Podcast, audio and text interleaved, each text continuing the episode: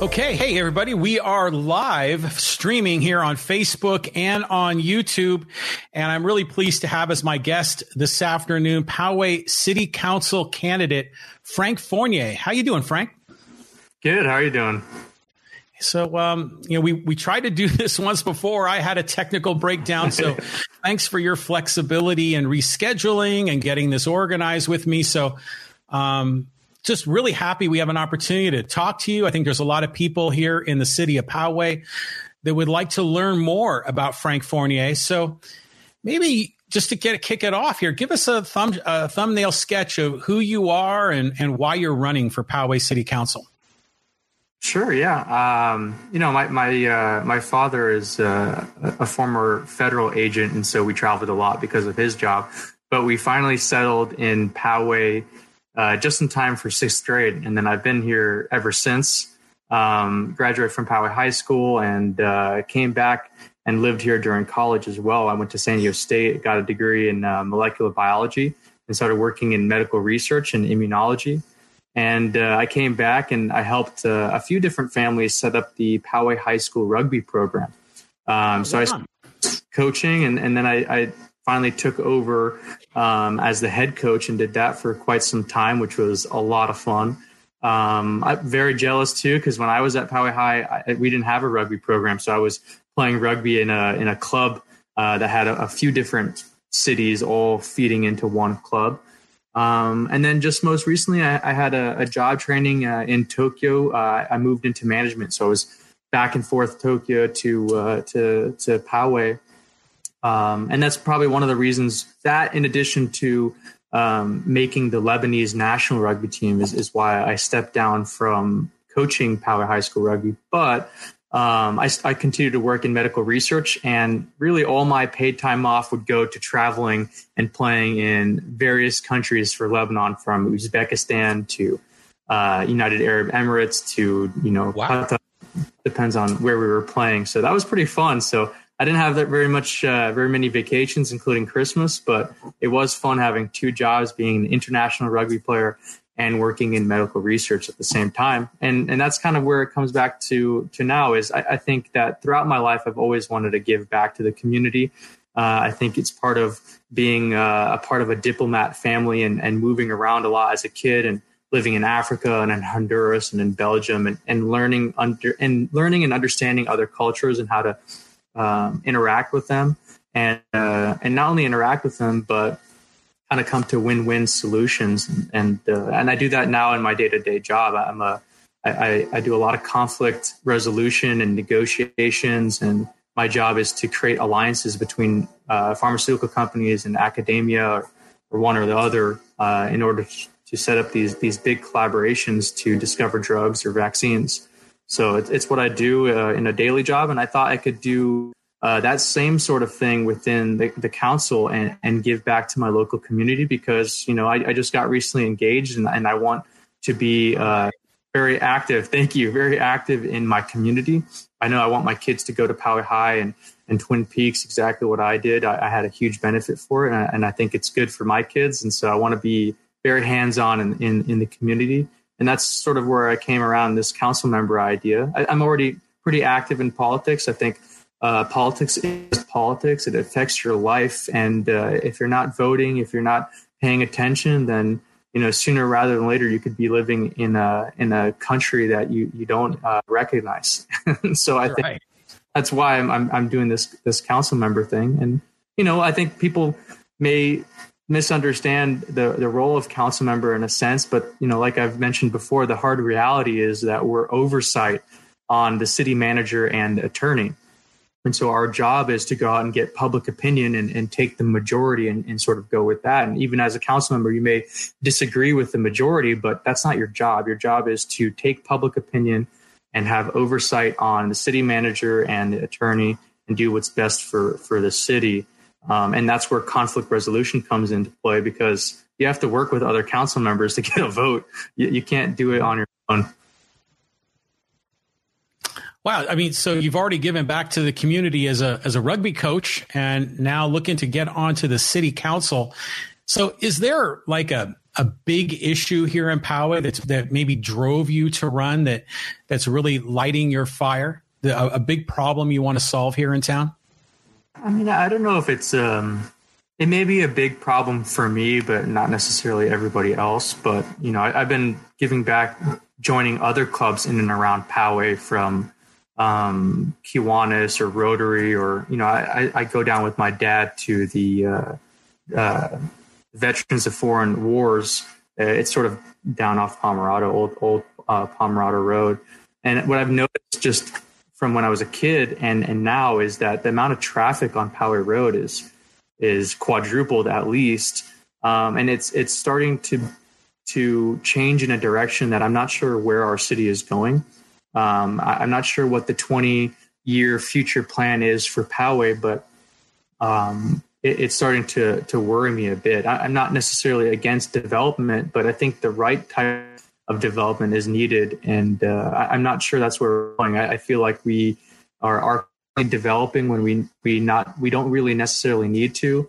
Um, we have affordable housing projects that we're doing, and and you know, council meeting where the council wants to put even more. Uh, there's three sites uh, that are housing, and they want to fill those sites up, but I'm not necessarily sure that how developments are what we need to fill those spots in. I mean, we could do parks, we could do other things.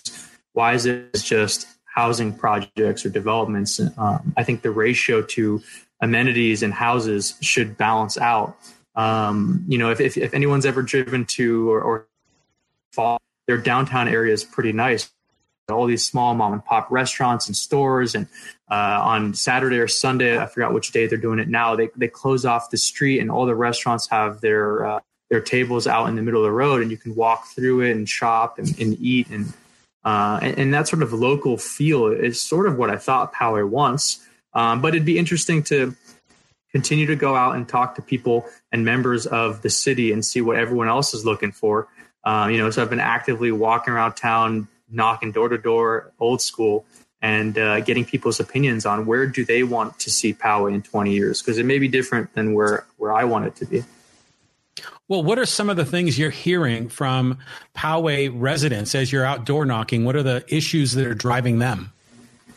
it's it's such a wide range. That's probably the most surprising thing. But you know, you have people that are actively upset about a very topic uh, that may you know a small topic to others, but big for them, which is uh, the light pollution up in Scripps Poway Parkway and, and, coming down into South Poway. That topic for a few people, uh, but I think the majority are worried about the level of traffic on Poway Road and the level of development in South Poway as compared to other districts. Um, I did have a, a, few people, well, more than a few people, uh, confused about the district system. They, they didn't even know we were districts. And so I talked to them about this uh, district idea and, and, and format. Um, but I think most, at least South Poway residents, were uh, perturbed about the amount of traffic on Poway Road. Um, even when the uh, when the construction is being done, uh, they were a little bit worried that it was going off, you know, down around two and 2 to 5 p.m. where kids are out after school. They were a little bit worried about that. Um, you know, in addition to just the development itself. And then, you know, other people in other districts, one of the things that they were talking about is the district system and being a little bit confused about it. Well, I do want to get into the district system because I know you've made a point of that on your website and in some videos. But let's mm-hmm. set that aside just temporarily because I sure. want to still go down this path about development on Poway Road and in other parts of, of the city. So, you know, they're obviously the outpost, you know, they're digging the big hole there and they're working on that underground parking structure. And a lot of times that two lanes on Poway Road gets reduced to one, which is mm-hmm. trouble. Um, yeah. But there's now more development on Poway Road, you know, out by the library with the community center. There's putting in a lot more housing and there's more that's coming, you know, between yeah. community and, um, um, and Carriage Road. Like the, the bowling alley and the thrift stores, are most likely that property is going to be sold and developed yep. on. So walk me through this. Like, as if you were on the city council, what action would you like to take? What action is possible to take? And if you were to wave a magic wand, what would Poway Road look like? Yeah. I mean, that's, that's the hard thing as a council member is, you know, especially in this district system, I mean, you you you need to work with other council members in order to come to a resolution.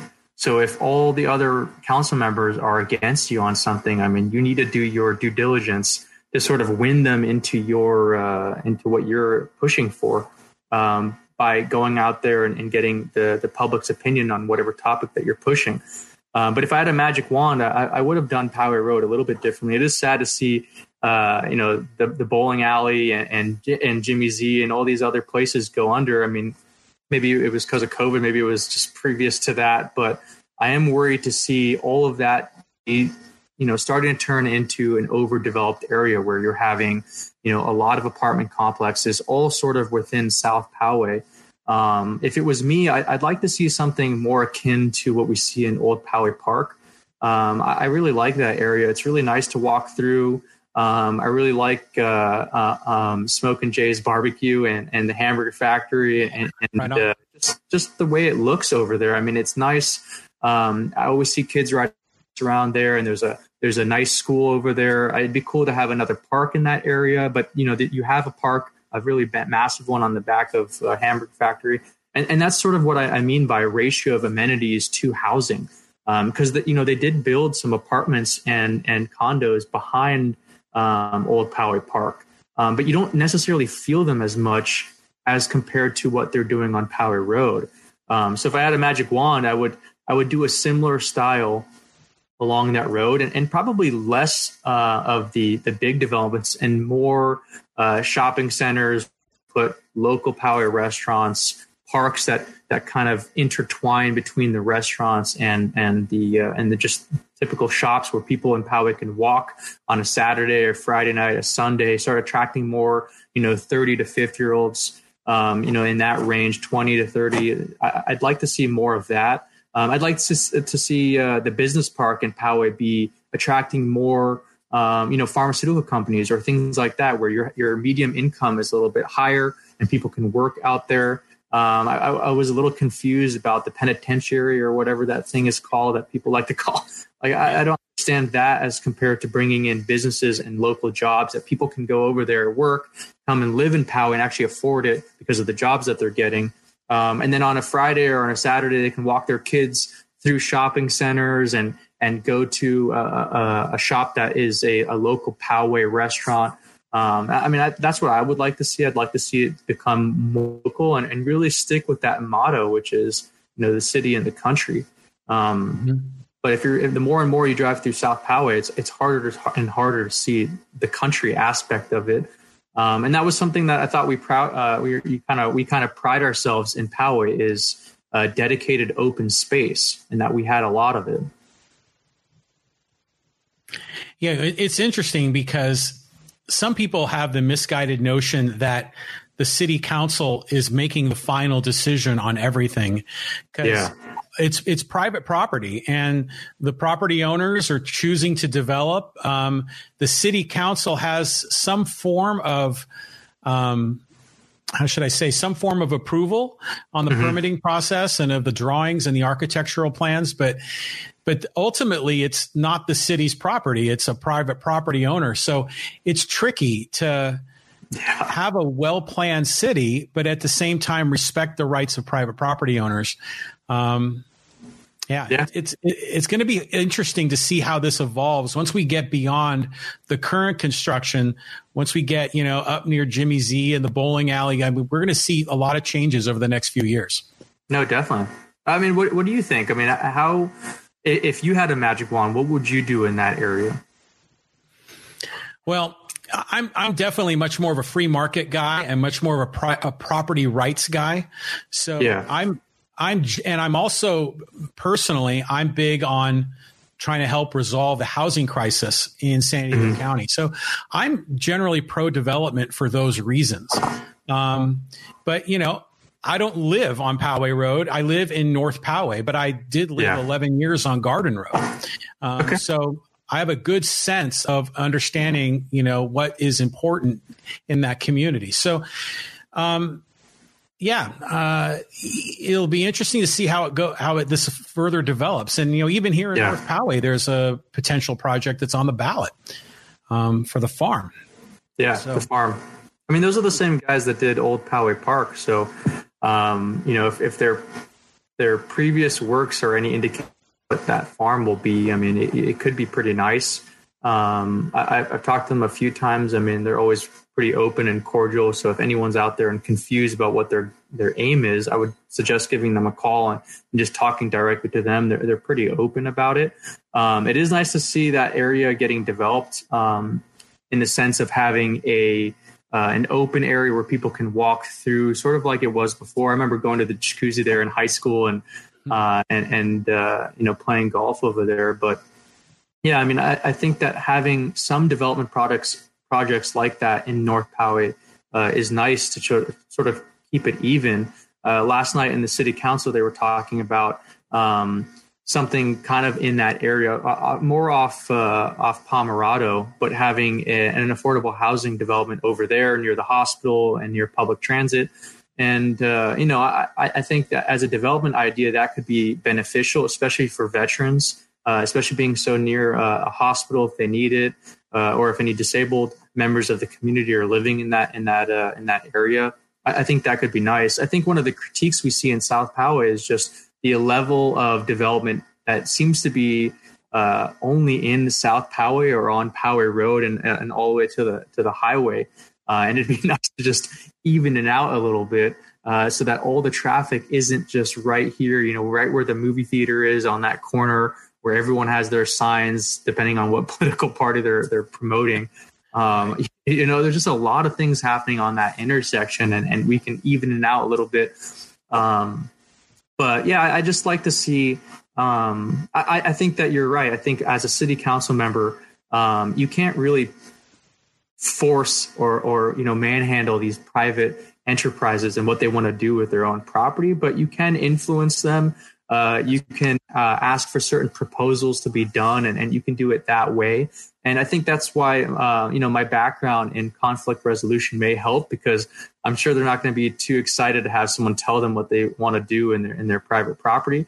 Um, but and and I won't. I, I'm just going to, you know, use some Jedi mind tricks to try to get them to do what the, what the city wants them to do, as in the public, not the council. Well, you know, you mentioned earlier in the in our discussion the VFW out on Old Pomerado, and mm-hmm. you know, let's that's kind of a nice way to tee up this um, Big Stone Lodge, and yeah. um, kind of interested in your opinion on that. Not because there's a number of ways this could go, right? The some people want to restore the Big Stone Lodge, some people want to commemorate the Big Stone Lodge, some people want to keep it a park, other people want to develop housing. What is your view on what should be done at that site? I mean, I'd still want to get more and more opinions out there and continue to get what the public wants to do versus my own opinion. But if I had to say my own, I, would like to, to, to, see it stay the way it is or, or park, uh, renovate it a bit so it does look nicer or, you know, so it's not falling apart if it is. Um, it but is. it is, yeah. So I, I'd like to put in some money to, to renovate it. But, you know, there's, other cities within California um, that have attracted tourism by promoting local historical structures or ideas. And, and, you know, Poway can can do the same. You know, there's not very many people that travel to Poway to see uh, one thing or another. No, no one's coming to Old Poway Park really to, to just see the Old Poway Park, but we can convert our cities so that local businesses, especially restaurants, are having this influx of outsiders coming in to see Poway and then go to a local restaurant versus putting a, a two to three story apartment complex um, in that area. Um, but I do want to say that VFW is great. On Fridays, they do cheeseburgers, and I highly suggest people going over there. You'll get some amazing stories from our veterans. Um, you know, they, they, have some amazing stories and and and and some uh, lessons that I think um, current men and, and even women would would benefit a lot from, from listening to. Well, you know, um, well, yeah, I 100% with you on VFW. In fact, uh, John Carson is one of my guests here on the podcast, posts about them regularly, promoting their cheeseburgers on Fridays. nice. On there. But yeah, here, uh, one of our, um, uh, one of our viewers just, you know, shared this comment um, with you. And she first of all said, uh, this is from Rebecca Lindsay. Cities everywhere are adopting housing models, storefronts on bottom level with the two to three levels above for housing. Personally, not crazy about it. Not sure it's best for Poway and the city and the country. May need a new motto soon. Yeah, I agree with that. I, I said that in the well in, the, the releg, uh, relegating the uh, the motto to history. I said that in the council last night. Is that you know if, before we know it, I mean that motto will be just a historical term for us. I mean we're we're quickly become very little in in the sense of country. Um, I, I, do think that you know in, in that the the outpost idea, I do like that they did parking underground uh, just to save on space. But that's probably you know the only thing I like about that whole idea, to be completely honest with you. um, well, I, I, also thought that, that it was kind of silly that they, they were so shocked to hit water there. I, I, thought that was a little bit strange. I think that that should have been thought through uh, ahead of time. Um, and, and, you know, she's right. I mean, uh, uh, the the new model seems to be storefronts on that bottom level, sort of what we see in like Little Italy or or North Park even, and then that top level being housing. I even see it kind of going down in Clairemont Mesa, but that isn't Poway. Um, but you know, I may be in the minority. I mean, I think that's part of the uh, the purpose of being council members is if you go out into the public, we sort of get a gist of what everyone's thinking, and if everyone is wanting to transition away from our our current motto and be more like Clairemont Mesa or whichever, you know, maybe that's where we where we go. But as far as I can tell from everyone I've talked to, is we still want to be the city in the country and uh, I think we need to develop a 20 to 30 year plan that, that keeps that motto uh, away from being a historical motto and keep it in the present. Uh, and, and we can do it while still um, compromising on some development projects, uh, depending on what they are. Um, but like you said, I think we're going to have to really wait and see uh, how Poway Road looks after all these development projects got got uh, pushed through. And I think that's probably my own, the, my only critique of the city council is that I, I don't really see any arguments or debates in the meetings. Uh, they all seem so, you know, uh, I, I, guess complicit with each other. I mean, and they're so happy. Everyone just agrees, vote unanimous, boom, down, next development. And, and it's so quick. Uh, and I'd like to see more arguments. I'd like to see a little bit more fire. I mean, uh, especially since the community has a lot of uh, intense opinions about how much development should be happening in Poway, especially South Poway. Mm-hmm. Yeah, I mean, I think vigorous debate is always good, um, even if it's just presenting a devil's advocate. Um, yeah, exactly. You know, so I, am with you on that for sure. Um, let's bounce around here. There's a few other topics. Let's talk about the district issue. Um, you sure. know, Poway recently switched to four districts rather than voting at large. I know it, it sounds like you want to go back to the at large system. So share with me your thoughts on the district voting system and, and what you think the pros and cons of it are. You know, I don't necessarily want to go back to the at large elections, but I did want to be a devil's advocate and really talk through this whole idea. Um, you know, because there there has been a historical issue with South Poway being underrepresented on the council. And so this district system does give us a representative that will be only in South Poway from South Poway. But the problem is that um, you only get to vote for that person. Yet that person needs to work with everybody else in order to make a decision. And you have no say in those council members. So if there's three other council members that are completely opposite of your district council member, uh, you will constantly lose out and, and, continue to lose out. And so that historical problem with underrepresentation in Poway, in South Poway, excuse me, uh, will continue. Uh, and, and, sort of, and that that's kind of what I was uh, I was trying to get at is maybe the district system isn't the best idea in solving the underrepresentation of South Poway. Maybe there's better ways to do it and continue to strengthen our vote. You know, as a Poway citizen, you and I, uh, we only have a choice now in our own district council member, and so in a way, our, our voting power has been uh, has been limited. And, and, I'm not sure that that was the the best idea. I'm just not sure. I'd like to see more of a debate on the pros and cons and, and have our city fight for uh, our voting power if necessary. You know, other cities like Santa Monica, they're in a similar position. Uh, they have 90,000 people in their city, so a little bit bigger. Uh, you know, they fought and, and uh, they, they, they won an appeals court decision, and, and they're continuing to fight to, to regain that those at large elections. Now, I'm not saying maybe we shouldn't do that. I mean, it's going to cost a good amount of money, uh, but I just like to see more of a debate, and, and that's sort of what I see uh, as a problem on the national level with our uh, our politics is this um, this idea where we're not solving social issues. It's not you know me and you, John, trying to solve X social issue it's that you're good, I'm evil, or I'm evil and you're good, whichever. And we're arguing and fighting, and, and we never actually solve the solution, or uh, sorry, the problem. And so our eyes are off the ball. And uh, I'd, I'd, like to be a part of the the new generation of, of politicians. Uh, even though I don't want to be a politician, but you know, new generation of Poway politics, where we get away from that idea and we go back to here's the problem, let's solve it together uh, and get the best solutions in the most efficient way. Well, I think isn't that a headline on your webpage? Um, keeping politics out of Poway. Is is that what you were meaning?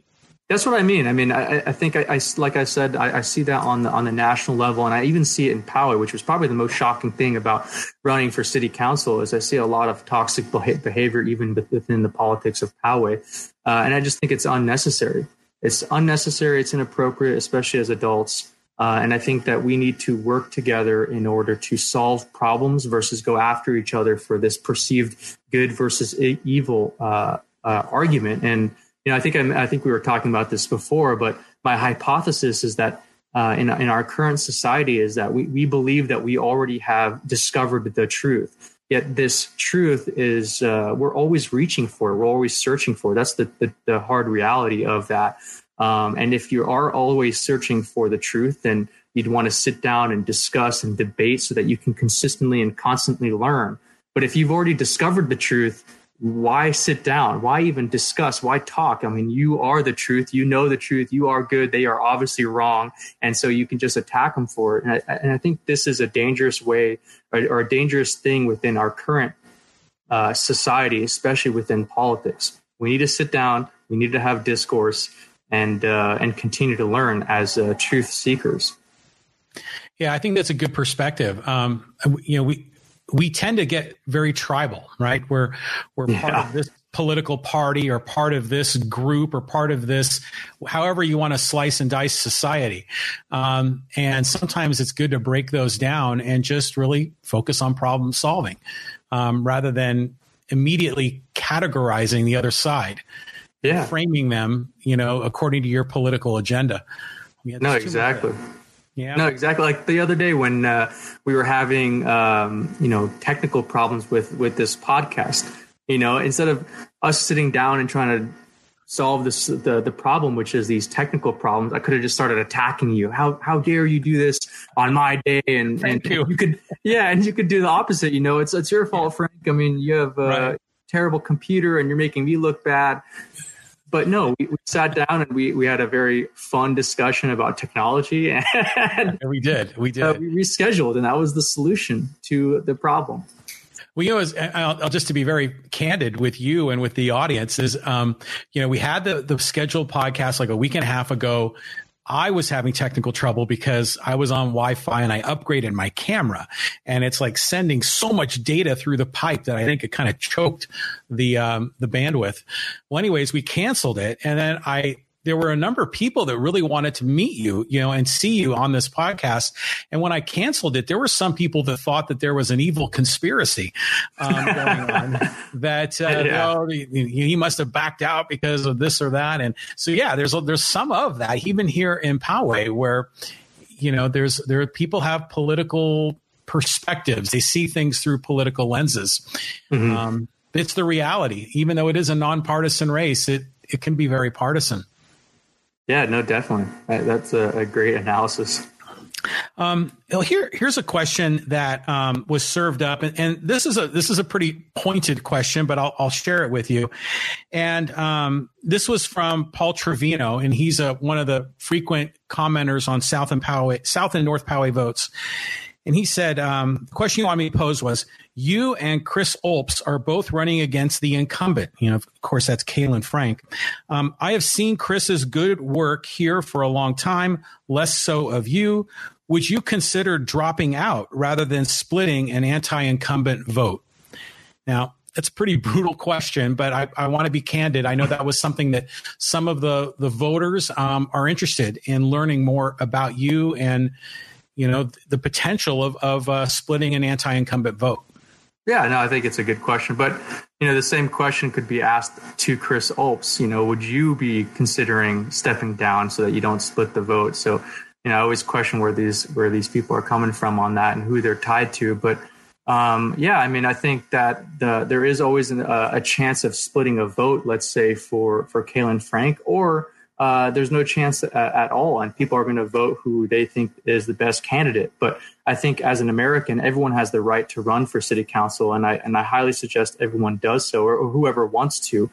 Uh, it's a great experience, especially learning the ins and outs of of Poway uh, politics. But you know, this this man has obviously seen things that Chris has been doing around the community um, and maybe that's because it's it's specific to wherever he lives or or the subsects of community members. Like if if uh, you know Chris has children and they're going to a certain school, and this this man's kids also goes to the school, he'll see something, and he may not interact with me because I'm at Poway High School coaching uh, older kids, uh, or he's not joining the, the Poway Kiwanis meetings and doesn't see me there, or didn't donate blood the other day and didn't see me uh, volunteering my time there. So um, I, I, think that when it comes to volunteer work in Poway, I do think it is separate than being a council member. I, I, don't see the correlation between you volunteer your time at X or Z in Poway, and that means you are going to be a good council member. I think that a bigger thing would be what is the purpose and the job description of a council member? And that is, like I said, getting public opinion and learning how to negotiate, especially in a toxic environment where you may be alone against other council members. Uh, and that would be what I would suggest everyone voting right now is do you think that the other candidates are going to be able to negotiate their way and convince other council members to work with them on whatever idea uh, or, or, you know or not and i can tell you that i will I, I can work with the other council members uh, and I can get them to do uh, one thing or another depending on how good it is for for Poway, uh, or I'll do my best to do that. And I think most council members, uh, and, and that's another thing too, is that my question to this man would be: I would suggest you ask that same question to Chris and see what he says. Uh, you know, Chris has run a, a few times now, and I think that he hasn't won yet. Um, and so I, I, think it comes down to a, a, question that you may want to ask yourself is when do you uh, decide to become an advisor versus just continue to run? Um, but I, I, do think that running over and over again is also great too. I think that Chris has a great uh, perspective on things. He's a, he's a pretty smart guy. Um, but I, I don't want to get too much into the nitty gritty of, of his platform for, versus mine. I think he does a great job explaining his platform. And I highly suggest people going to his website and just calling him. He's uh, he's very uh, accessible. I'll tell you that. Always available for coffee, um, and and I am too. I live in Poway, and uh, you know, me and him are are very similar, but we're also different. Uh, the differences come mostly in personality and job description. Like I said, I'm a conflict resolution. Um, I have a conflict resolution expertise, um, and I'm in business um, I, I, have a small business, but I also work for a business. Um, and uh, I'm, I'm very accustomed to working with people, especially people of different cultures and and, uh, and rights. And, and uh, I, I, think that's the biggest difference. But um, would I consider dropping out because of a perceived split vote? Uh, probably not. I don't. I don't think that uh, me and Chris running are going to split a split a vote against Caylin Frank. It would just mean that me or Chris weren't good enough to beat Caylin Frank. Well, on your website, by the way, one of the you know headlines you have is local officials over appointed out of towners, and yeah. I think I know who you're talking about, but you know, expand on that, please. Yeah, I, I, mean, there was an appointment of Caylin Frank, and then later she was voted in. But everyone knows that incumbents have a uh, have a handicap when when it comes to voting. They always seem to win, uh, and so appointing her was really the big thing. Uh, and I'm not necessarily saying Caylin Frank is a bad person because she's not. I think she's a great person. Um, but one thing is that Poway wants and needs local Powegians to be running for city council. Uh, you know, she's made it somewhat clear, uh, you know, not directly, but that she is trying to move up in the political ladder and she wants to move on to bigger things. And that's not what I'm trying to do at all. I, am not a politician and, and I never will be. um, I have a job and I'm I'm quite happy with it. And uh, I've been pretty open about this, but my part-time salary that the city wants to give me for council um, is going to be donated back right back into the city, either at the Poway High School rugby program, because it's very dear to my heart, or other programs. And I'm not going to take a single dollar from them. I'm just going to donate it completely back. Uh, I obviously have to accept it, but I'm going to give it back. Um, that's my aim. I'm, I'm not a, a politician, um, and I think that um, Poway needs more non-politicians running for city council and people that uh, grew up in Poway. You know, I don't I don't think that you have to be here 30 years to be the best council member. You could be here 10 years, five years, a few years, but a few months I don't think cuts it. Um, and even if you never lived in Poway, I don't think that cuts it either. I think you need to be uh, from Poway, at least graduate from Poway High School, at least know what it means to walk to the taco shop, go to the barn, um, you, you know, be as happy with the the new in and out uh, so you don't have to go to Carmel Mountain anymore. you know, I think you, right. you, need to you need to have certain experiences in Poway to sort of get the idea of, of what, what's best for Poway, and, and that's what I um, what I mean by that. I, I don't really mean that as a, an attack against Caylin Frank because, like I said, I, I think she's a great person, um, and I think that deep down she also wants the best for Poway, even if she may not necessarily be from Poway. Yeah, I, I think that, that that was an interesting appointment when she was made because no no one really knew who she was. Mm-hmm. Um, but I had an opportunity to interview her in the 2018 cycle, and yeah, you're right. She's a very nice person, and yeah. um, you know, and she's becoming more and more acclimated in the in the community. But as an incumbent, she'll have an advantage. Um, and, yeah. And that's that's naturally true in any election. The incumbents always have an upper hand. So um, that's what's going to make your race really fascinating for for me and many others to watch uh, to see how it plays out as a three as a three way. Yeah. Um, yeah. I mean, I um, think if if like if we look at the votes and let's say Caylin Frank gets six thousand and I get one and, and Chris gets two, we're not really splitting the vote. We we just both would have lost. Even if you took all my thousand votes and put it on Chris, I mean, Caylin still won.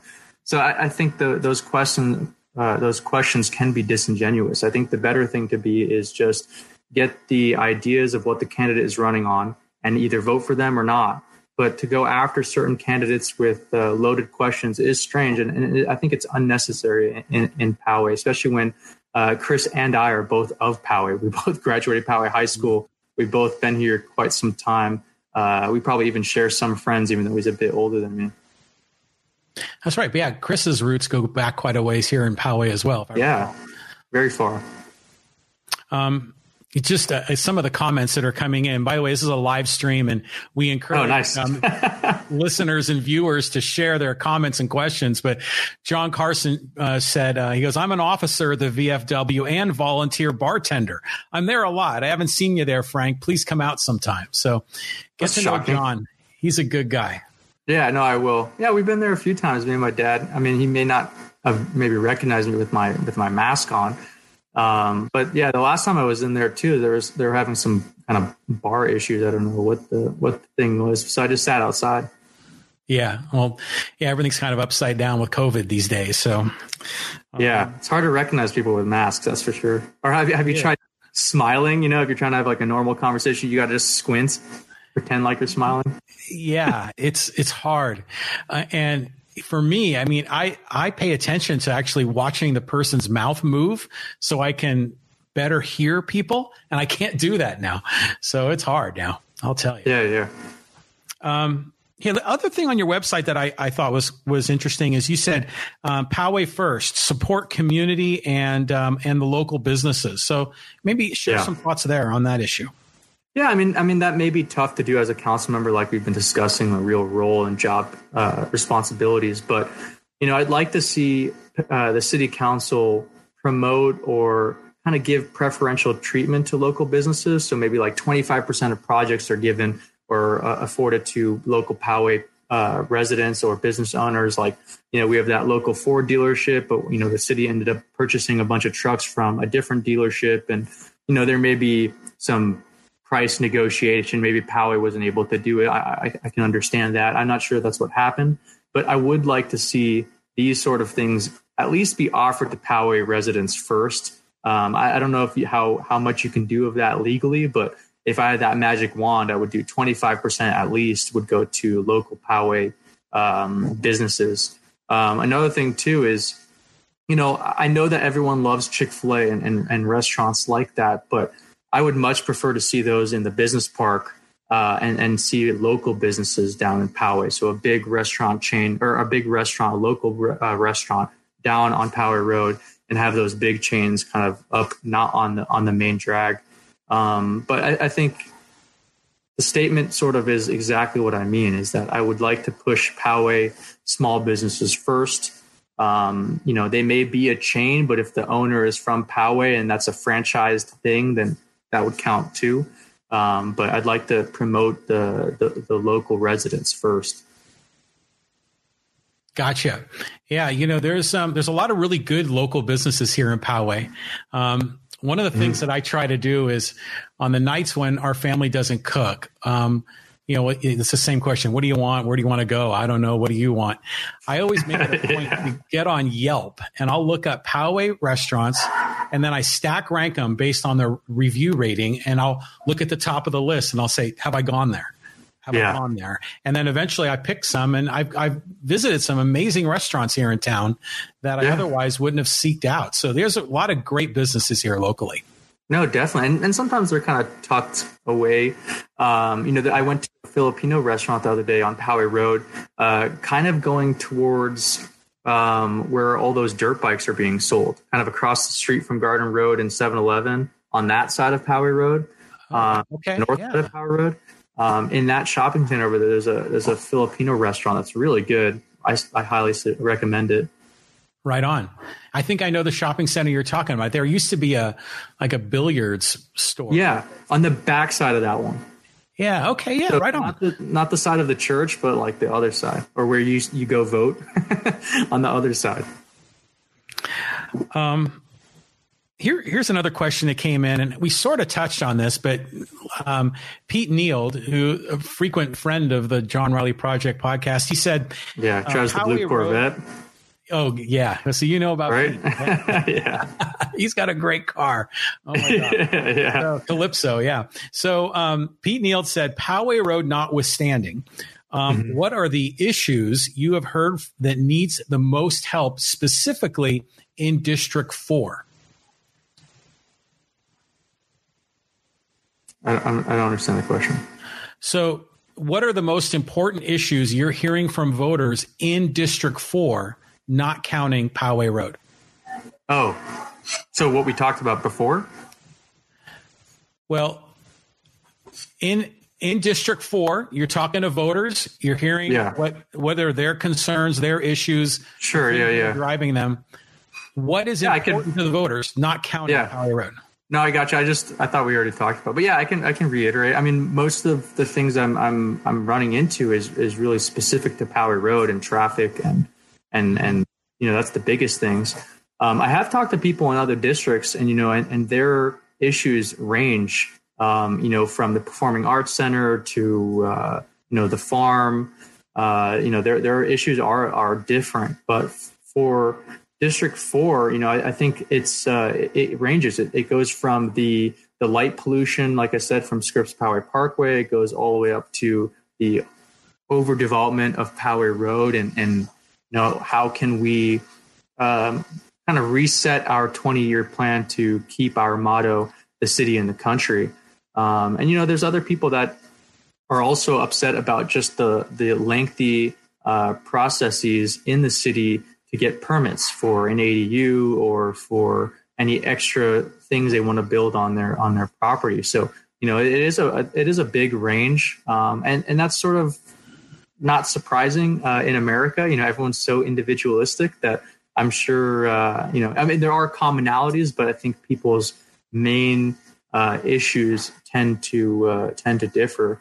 Um, and I, like I said, I, I, did run into a few people, more than a few people, that didn't even know we were in districts, uh, and were actually pretty uh, upset about not being able to vote for District Two. That's also up for reelection. Yeah, yeah, for sure. I mean, I think people are going to wake up to that when they look at their ballot. And they're only going to have one race to vote on, or maybe no races to yeah. vote on because of the way it plays out. Um, you know, you, you, just spoke about permitting processes and ADUs, you know, and that's granny flats and all that. Yeah. Now, Mayor Vaus has this proposal um, that's really only been discussed conceptually, as far as I know, is to number one, streamline the permitting process to make it easier for people to build a granny flat on their property. But mm-hmm. Mayor Vaus went the extra step in proposing that the city make a loan to the property owner and then oh. participate in a revenue share um, yeah. on the rental income to pay not only the homeowner back, to pay a property manager back, and also to pay the city back. And I'm interested in your thoughts on that proposal. It sounds enticing. I'd like to actually read it, to be honest with you. But I mean, there was something similar done on Garden Road. I remember like years ago about solar and uh, getting solar on on certain build on on your house and and, and sort of a, a program that they did for that. But I, I, mean, I think that's great. I mean, I think um, having the a, a streamlined and efficient way of creating an ADU, a granny flat on your property is probably better than uh, these stacks of apartments we see on Poway Road. So I'd, like to see that a little bit more. I'm even in a, in a similar position you know, my, my, my parents have uh, some room, and so I'm, I'm going to try and build an ADU on their property. Um, and, and, that's sort of the um, compromise we need to do in California. It's so expensive here, especially San Diego. You know, a thousand square feet is like 650 grand. So an ADU could run you 300 for 1700 square feet. Um, so it is a it is a steal.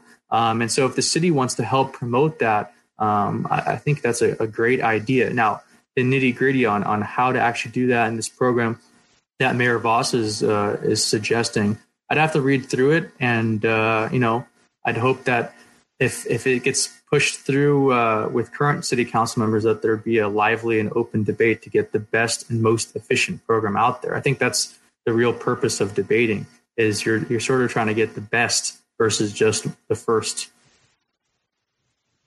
yeah, I, I agree. I, I think it, it, has been discussed at the city council level, but my understanding is it's just been more of a conceptual idea that hasn't yeah. started, you know, getting any legs yet. Um, so, yeah, I encourage you to take a closer look at that. I think it's an interesting proposal. I I see parts of it I like and parts that I question. Um, but you know, there, we're seeing a few more questions that are flowing in here on the live stream, and some, and and they're both about the penitentiary. And I know that you've already commented on on this, but people are kind of popping in on this live stream, you know, at middle. Yeah, that's what, I apologize. That's what confused me about Pete Neal. I thought we had already talked about, but now I'm understanding. People are coming in live versus just watching it. Exactly. Yeah. So and, and so people are number one. I'm, I'm going to try to interpret what some people are saying here.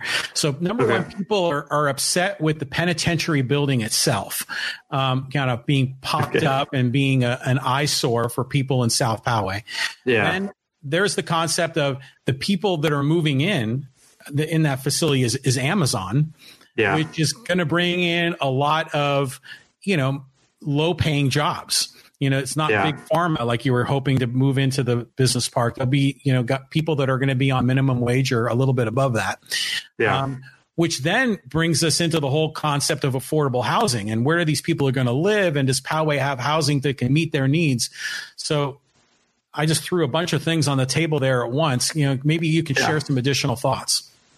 Yeah, I mean, I think uh, you know, no council member is going to be an expert on on every topic, and I think that's where uh, part of our role comes into play, which is doing our due diligence to talk to experts in the field to, to get the, the best answers while also going around the public and getting their feedback on what they want to do or, or not to do. Um, but yeah, I mean, I'm, I'm not a big fan of that thing either. I mean, I think that my gripe is is less so the aesthetics of it, but more so the uh, the, the, quality and the level of jobs that we see going into Poway. Uh, like you mentioned, I'd like to see a, a, a lot bigger businesses. I, I, keep mentioning pharma just because I'm from the pharmaceutical industry, but right. Uh, it's not some conspiracy that I only want pharmaceuticals. You know, I know I'm sure we'll hear something like that. I, just any industry, but you know, I, am not necessarily for, like you said, these sort of uh, um, minimum wage jobs, even though they they are also useful. I think there was a better use of that that large space, but I think you, you touched on this a little bit earlier, John, about private property and, and not being able to do too much about what the private owners want to do with their property. Uh, but we could influence them a bit. And if I could go back and if I was a council member and I had that magic wand, I would I would influence them into doing something more. I mean, we've got General Atomics up there, and, and that's a great company to have up there and, and employ people and have a wide range of, of employment. So for anywhere from minimum wage, but also a lot higher paying jobs. Um, but like you said, with Amazon, you're only sort of going to get the, the one grouping versus a, a, a range. Um, and uh, yeah, I'm hoping as a council member, I can mitigate more penitentiaries and uh, and bring in uh, pharmaceutical industry or others of the sort. Yeah, I think there's a you know a development um, piece to the city that I think tries to bring in some of that kind of business, um, but it, I think the it, we're talking like the city council has had a meeting last night, right? They're talking about where to put affordable housing, and mm-hmm. they're debating upon which site in Monte Vista or Twin Peaks or or the Big Stone Lodge site. Um, yeah. And I, I think if I recall, they they they ixnayed um, Twin Peaks and Big Stone Lodge. I think they're going to focus on that plot at Monte Vista near the hospital. But yep. That's also one of the controversies, or, or maybe objections to the, the the farm development in North Poway, where those homes are not going to be affordable housing homes. They're going to be homes that are going to be around a million dollars. So, what what's your opinion on affordable housing? Should Poway do affordable housing? If so, where should they do it? Um, how would yeah. you go about that? I mean, I, I, mean, this may be not completely true, so I'll, I'll, have to double check. So take this with a grain of salt. But when I talked to uh, one of those guys that came by with uh, the old truck from, from the farm, um, they mentioned that a certain subset would be affordable housing, or at least not as expensive, but it is a delicate balance. I mean, if you want the uh, the city and the country, uh, you're going to have less affordable housing to get that space, um, or just you don't have to develop as much, and you can push more of the parks and just amenities. Um, but I think that's the one thing that I've noticed with the council is that it seems like if there is a site or is a space to develop, they will develop it um, in, into something um, like affordable housing or uh, or the like. And I think that we don't need to develop everything that we have. We could create um, spaces for entertainment, like parks or uh, you know, or shopping centers or whichever. But it doesn't always have to be developed. When it comes to the farm, I mean, the way it sit, sits now, I mean, it's overgrown. It, it is a little bit of an eyesore. Um, and I do think that the at least the the gist of what the farm is aiming to do sounds nice. Uh, they have a wide range of different types of housing that, that seems like it'll be all right. And they have a good amount of amenities that they're also going to put in place to sort of counterbalance uh, the housing that they're that they're putting there. Um, but I think that the the issues that those residents around that are feeling are what South Poway has been feeling for years. Uh, so I, I think that they also have to realize that uh, you know, if it's in your backyard, you may have an issue, but we've been having that issue for a long time now, and, and no one seemed to care uh, when it was, you know, on the other side of Poway. Um, but yeah, I mean, I, I, think as a council member, I, I'm going to have to work with and negotiate with the other council members in order to move them in a direction that's best for the public uh, by taking in their opinion. Yeah, um, it, it, it's it's going to be difficult to try to figure out the right way to do affordable housing that makes sense for the city and the property owner and satisfies the needs of the community. But sometimes I get a sense just that people, you know, some people say there's a South Poway and a North Poway and there's a division. Other people say, hey, we're all one big happy city and we all love each other. And both are, I think, are true. Um, yeah. But I think people in South Poway have been, um, they kind of feel like, you know, they're always on the short end of the stick, right? They're the ones that are always having the affordable housing play, uh, units put in. And so sometimes there, you sense that they want to zing North Poway and, and try to, you know, try to get yeah. housing in the farm. You know what I mean? Like, yeah, eye for an eye. right? I mean, there's a little yeah. bit of that. I could see um, that. I mean, but I mean, I, I don't know. I mean, the farm, they, they those pamphlets look nice. Everything they, they they say looks nice. Um, mm-hmm. But you know that's another thing too with a lot of people is that they want affordable housing, but they don't want it in their backyard. They want affordable housing, but do it over there. And then the same goes for the for the, the people on the other side. So, I mean, if you if you want the or, or the, you know they'll, they'll say you know they want to they want to keep that motto of the city and the country, but they also want affordable housing. So you're always going to be balancing things, and you know not everyone is going to be happy, but you got to do what's best for the majority of people and, and, and, and, honestly just do your best for the city and not for the developer or for whatever you think uh, is, best. Um, you know I've, I've, gotten some some pretty interesting opinions about the farm. I had an individual uh, that talked about maybe we wouldn't even need that if the city invested heavily in reclaimed water and then the uh, you know they could have used reclaimed water there to uh, to water the uh, the golf range and it would have never maybe went went under business because they were paying all for, for water. So you know you've got a lot of opinions out there. I, I do like the reclaimed water idea, and it's a big investment up front. So uh, you'd have to see how you're going to do that. But overall, I mean, it seems like a it could be a good idea, especially for fighting fires. You could use reclaimed water instead of other waters, uh, and, and, save the long term cost of water uh, in Poway. Um, but you know that's all things that you need to, to, discuss with the public and also with the other city council members to convince them of whatever the public wants, uh, you know, or not. Well, it's it's interesting. You know, it's this whole idea of NIMBYism, right? You know, not in my backyard, and we see that right here in yeah. And and like, you know, let's just consider the site for affordable housing on Twin on Twin Peaks. Mm-hmm. And um, Joe St. Lucas just um, asked a question here. He said. The Twin Peaks site was excluded from the affordable housing proposal last night, you know, at the city council meeting. Do you think it should have been kept to see if anyone wanted to develop on it now?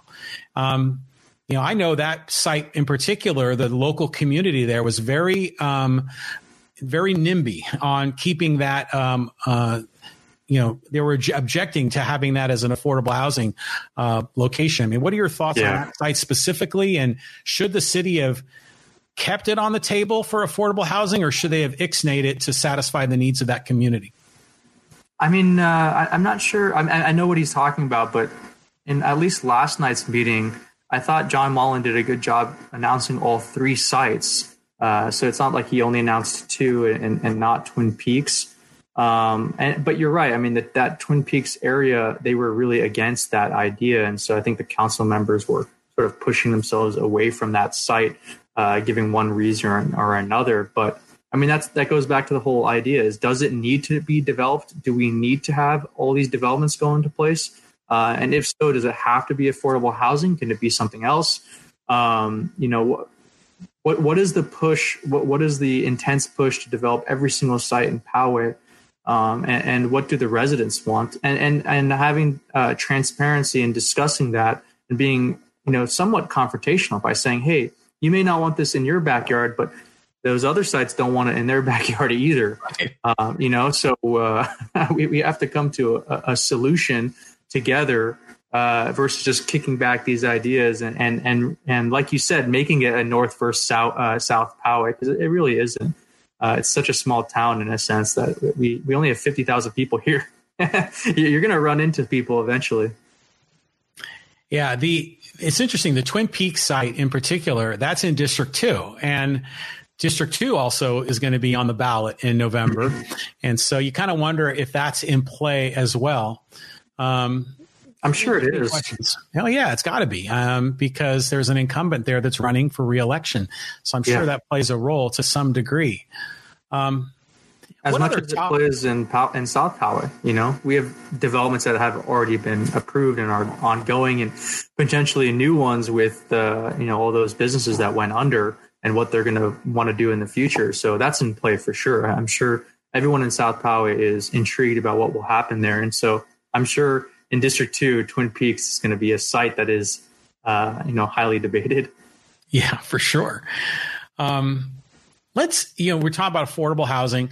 The other hot topic in Poway, and I, some people online were rightfully saying this always seems to come up during election season, but the concept of veterans housing. Um, you know, some people think we need to have affordable housing for veterans because these are people that protected our country. Um, other people wonder why it needs to be exclusively for veterans. Um, what, what's your take on that uh, concept? my, my, father's a veteran, and you know, I come from a long line of veterans, so I, I, may be a little bit biased in this answer. So um, I, I, do think it's nice to have uh, housing set aside for veterans or disabled members of our community.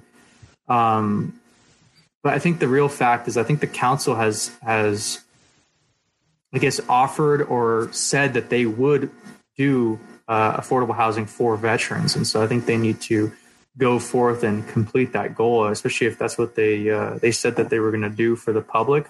Um, but yeah, I mean, I think in general, I think it's it's nice to have when you do have affordable housing, have subsections that are available for veterans and disabled members of our community.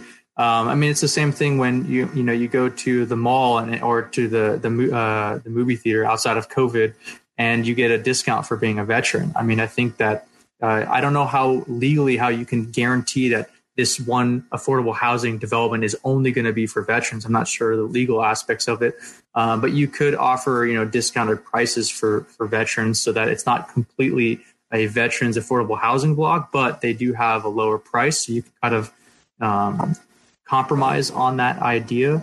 Uh, but overall, I, I, do think it's nice to give back to those of us in the community uh, that uh, sacrificed more than others or the same as others, but in a different way uh, for the greater good.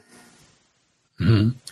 Yeah, you know, I think it's a debatable topic, in my opinion. You know, because I think to your point, you can't exclusively and legally make it only for veterans. Mm-hmm. Um, but by the same token, there's so much public sympathy and public support of veterans, especially in Poway. You know, you look around, I mean, the VFW, and there's just so many examples of veterans that are big parts of our community. So it's an interesting topic, and it does come up on election season. And to your point, the council did commit to it. Um, they shifted gears because originally it was going to be there on Twin Peaks. Yeah. And then I think they talked about having it at the Big Stone Lodge site. And so I don't know where it's going to go. Um, yeah. I, I mean, I, I, think, sorry, I don't mean to cut you off, John. I mean, no. the internet. um, I, I thought, you know, last night at least, Caylin Frank had this idea about kind of keeping it towards Pomerado and the hospital there. And, and I thought that was a good idea. If you're going to do veterans housing, uh, a lot of our veterans uh, are in need of health care, and having it closer to the hospital is nice. So, you know, I, I think like we, we, were talking about earlier, is there's smart ways to do development, and there's unsmart ways as well. Yeah, uh, you know, it's funny. It's like back in gosh, when was it? Maybe 07 or 08. Um, I was on the uh, City of Poway's budget review committee which mm-hmm. by the way is a fascinating assignment. If you want to be appointed to a committee, you learn so much about the city. But back then they made a, an interesting comment that there was very little empty space in Poway to develop on. And the city, of course, was always hungry to develop because they can transform that land into property tax revenue. Um, and but you know that land was is is almost gone. There's very little of it left. Um, so those little those little tiny plots like Monte Vista are now being targeted. Um, so it's it's a, it's going to be a debatable point here. In to your previous issue, yeah, the city and the country, and how do you make all that work together? No, yeah, you're you're definitely juggling a lot of things, and sometimes things that are on the opposite spectrum. Um, I mean, it would be great to be on a committee like that. I mean, in 07, I was busy trying to graduate high school. but okay, I'm old. but I, I, would, I mean, if anything, if, if uh, you know, you know, win or lose, I, would still like to continue to give back to Poway. So if I if I lose this coming up uh, uh, election, it's not like I'm going to be hiding in my closet crying. I'm, I'm, I'm going to continue to move forward um, you know, this whole thing. Positive is, mindset. You know, yeah, I think, win, right? yeah, I think I'm going to win. Yeah. But hey, you know, uh, win or lose, I I'm uh, just happy that I'm doing something for Poway. I'm running for city council, and uh, I'll do whichever whatever is needed to continue to give back to, to the, the community. Awesome. Um, there's a couple of more things I want to touch on. We're like at about an hour, so I don't want to go sure, yeah. longer. But um, one of the, one of the criticisms that some people have of the city of Poway is that unlike any other city in our general area, the city of Poway does not have a climate action plan. They have no, you know, s- no plan to you know curb greenhouse gases and you know we can go down the line of all the potential sure. so what are your thoughts on you know the climate issues and what should the city do or not be doing as it relates to that yeah i mean like, like this is a, that, that is a good question i mean i think it would go back to that idea that not everyone is an expert you know i, I may be an expert uh, in immunology, but doesn't mean I'm an expert in environmental sciences. And I, have noticed this a lot in, with uh, within even my own uh, grouping of uh, of occupational people, you know, scientists, is that everyone is seems to be an expert on everyone else's topic. You know, you got Bill Nye, who's now an expert on on virology, and it's just yeah. not how it works. So I would I would defer to environmental scientists that are uh, going out there and seeking out data to see whether or not how relevant the data is, how accurate it is. I'd like to see their data. I'd like to see how they're setting up their uh, their experiments and, and their uh, you know uh, like in um, in pharmaceuticals. You know, if you're not doing a double blind placebo, you're not doing any of that in order to do your your uh, your clinical trials, then your setup may be flawed. And I'd like to see what the environmental scientists are doing uh, about perceived uh, changes within uh, within the environment. I can tell you, as someone who enjoys hunting and being out camping, um, I'd love to see more recycling and promotion of just taking care of our world and our environment. Uh, I think it is only for the betterment of future generations. So you can argue all you want whether or not global warming and all this is true or not. I think it's a mute point. The, either way, it's good for the environment to take care of uh, for for future generations. So I, I, don't think it matters if it's true or not, to be honest with you. Um, but it would be nice to see more of that in Poway. Um, I, I, think for me, I'd like to speak with some experts in the field um, to see how you could do that in Poway because there's a, a balancing act between raising costs because uh, everything costs money. So it would be definitely a, a, balancing act and seeing how or what we can do. Uh, reclaimed water could be one of them. Um, that's always a, a, positive. It could save off, off uh, our water costs, especially for uh, the irrigation for city owned things and properties like parks or whichever, uh, saving and cutting uh, costs of water. Um, but, but, there's probably other ways to do it as well. It just it always seems to me that this should be such an easy thing for the city council to do because they're already putting in LED lighting on the street lights. And yeah. they've already got a solar array, and I think it's kind of near the intersection of Pomerado and Ted Williams.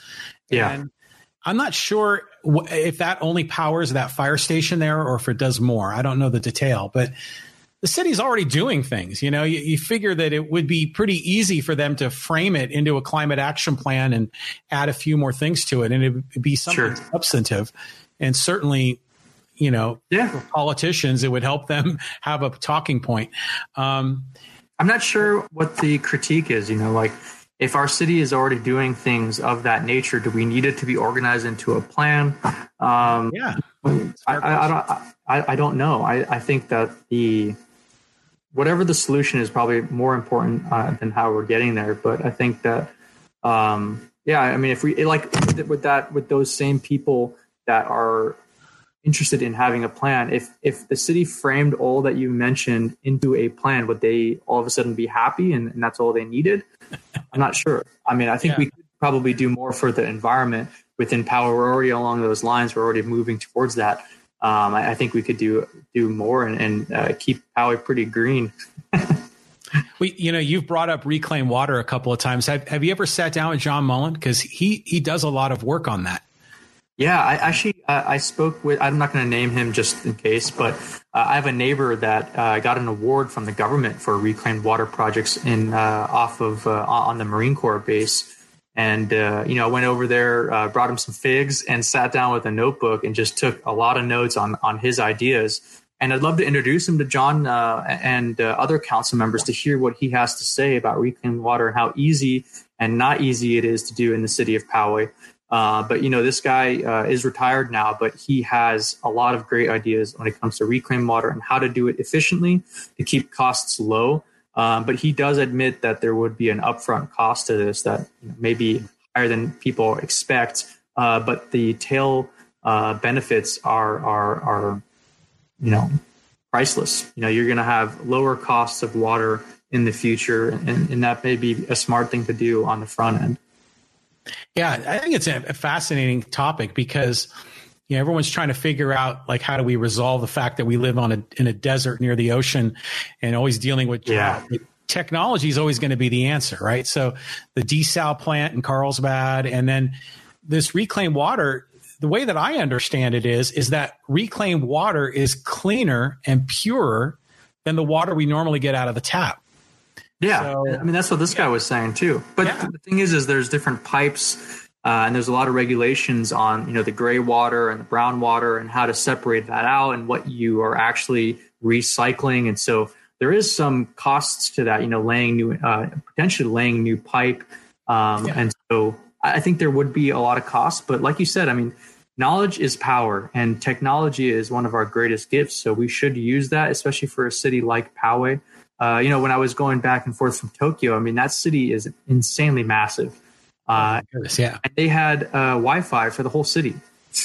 Really? so, yeah. So I mean, uh, I, mean, depending on where you're at, it's not that good, but still, there is Wi-Fi. And yeah. if you're a tourist, you're never going to be caught on airplane mode with no Wi-Fi. You could always get around. And with a city like that, with their uh, public transportation, as long as you had Google Maps, I mean, you could get anywhere really easily, even in a foreign language. So um, I'm not saying Poway should go along those lines. Maybe they should. Maybe they should get a public Wi-Fi. I don't know, but I think we should talk with the public.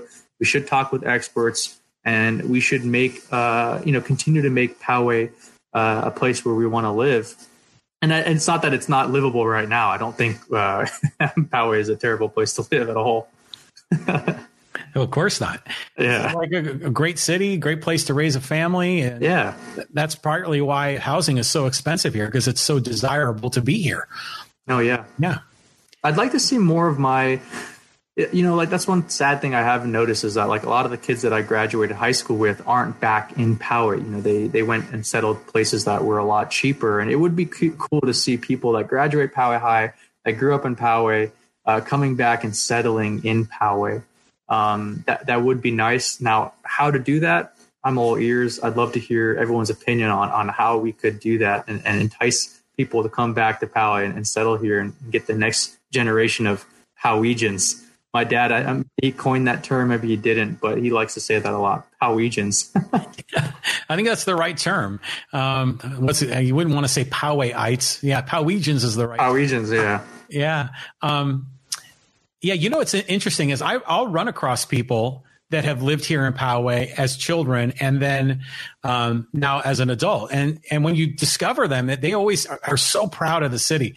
And I live in a community here that the homes were developed in the late '80s, and a friend of mine who lived in Poway and lived in Poway as a as a youngster. He said when he was in high school, him and his buddies used to come up into my neighborhood when it was undeveloped, and they'd sit here and drink beer, um, you know, on a Friday night. You know, that's awesome. So it, you hear these stories, and then you know the other people that lived in Poway, and there was like a motorcycle motocross track, like I think somewhere near the intersection of Twin Peaks and Community, and Oh wow, it's, it's fascinating uh, the things you learn. And have you ever met Mary Shepherdson?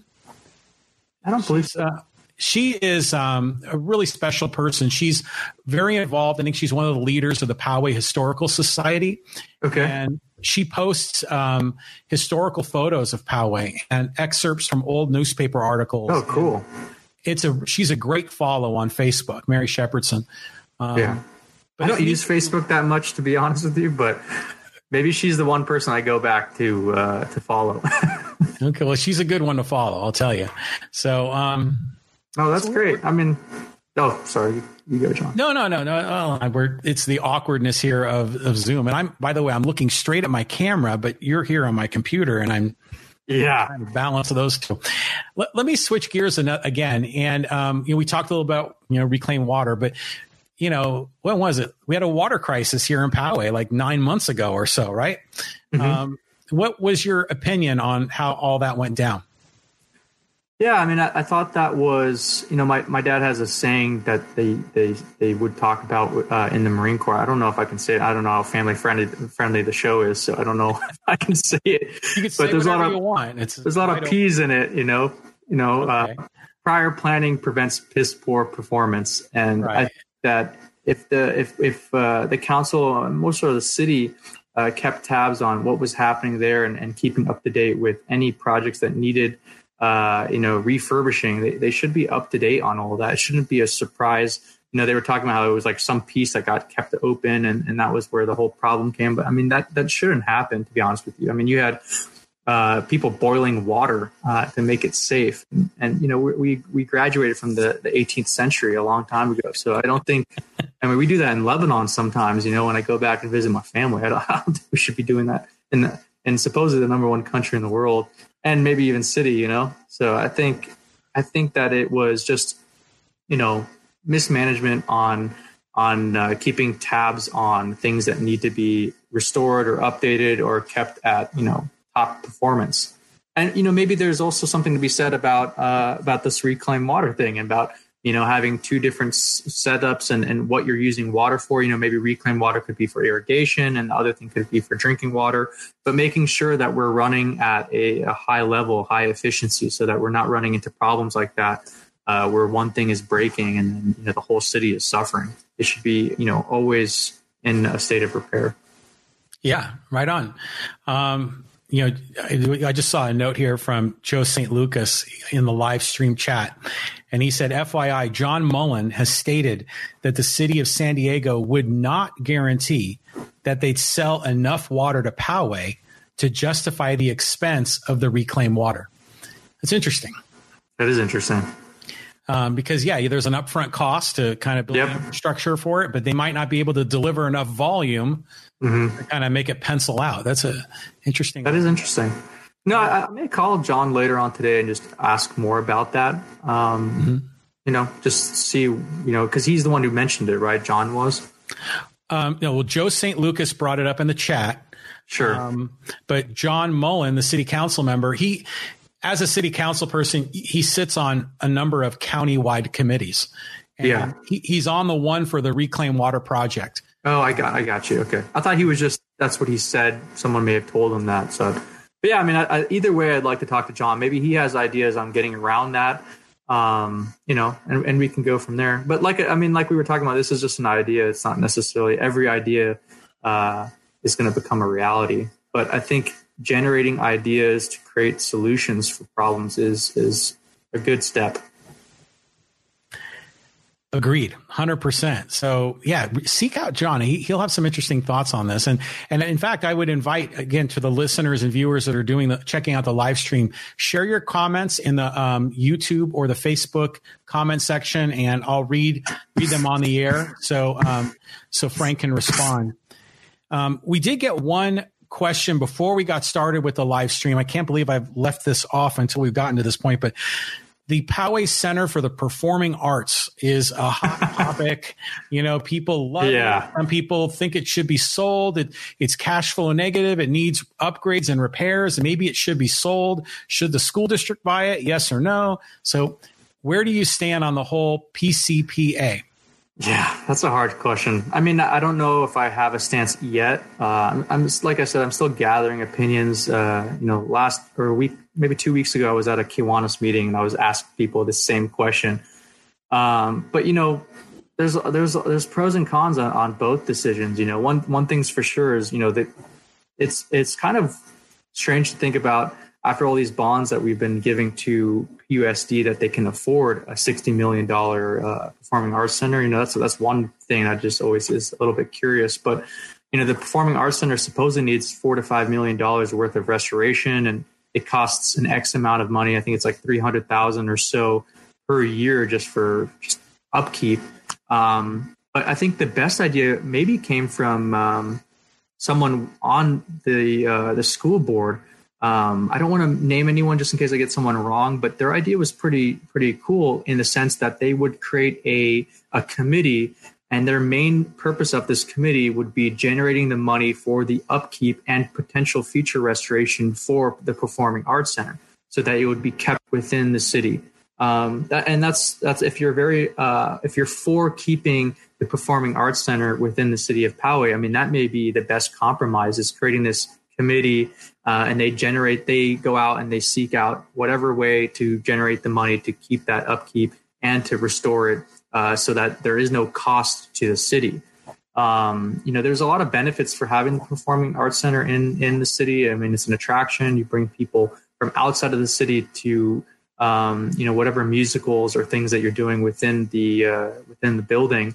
Um, I'm not necessarily sure. I'm, I'm sure Poway would use it uh, in, uh, positively as well, Poway High School or, or PUSD. But coming from someone who who has tried renting uh, fields from PUSD before. It's it's kind of a nightmare. So yes, if if, uh, if you're a, Poway resident that uses the Performing Arts Center for let's say the pageant or whichever, and you think PUSD is going to be smoother to deal with to rent that thing out for your needs, I, I think it's going to be a lot worse.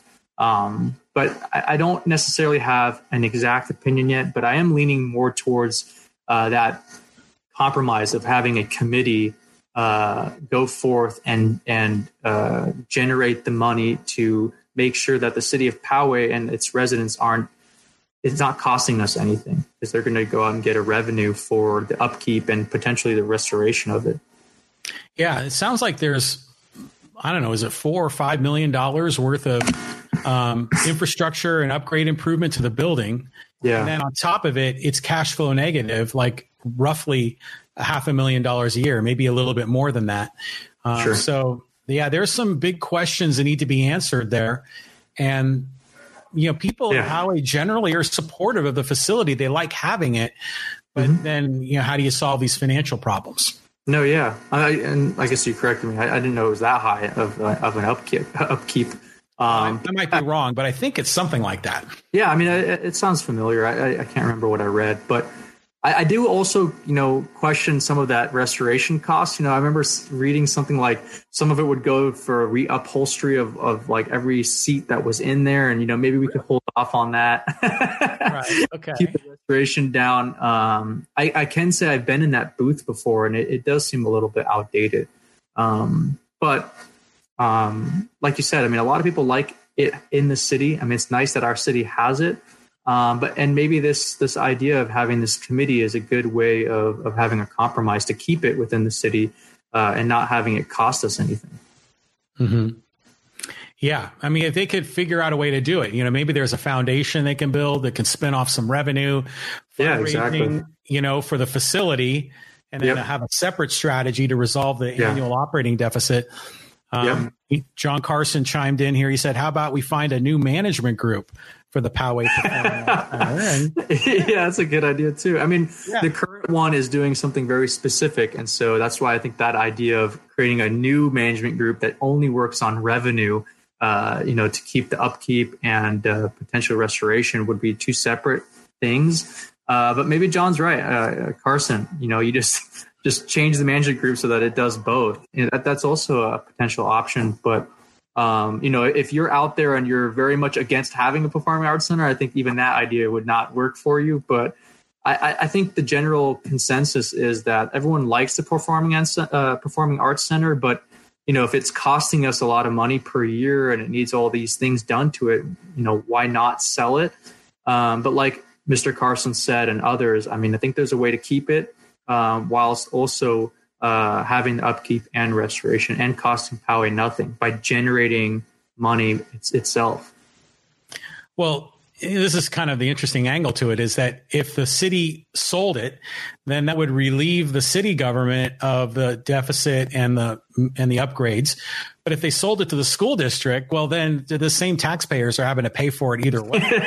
You know? yeah, exactly. And I yeah. think I think this. My guess is I'm trying to read between the lines. Is is that this the the goal is that the school board eventually passes a new bond to do all the additional upgrades to all the schools, and they sneak the Poway Performing Arts Center into it. So yeah. the new bond would cover it as well, and I think that's what they're they're plotting towards.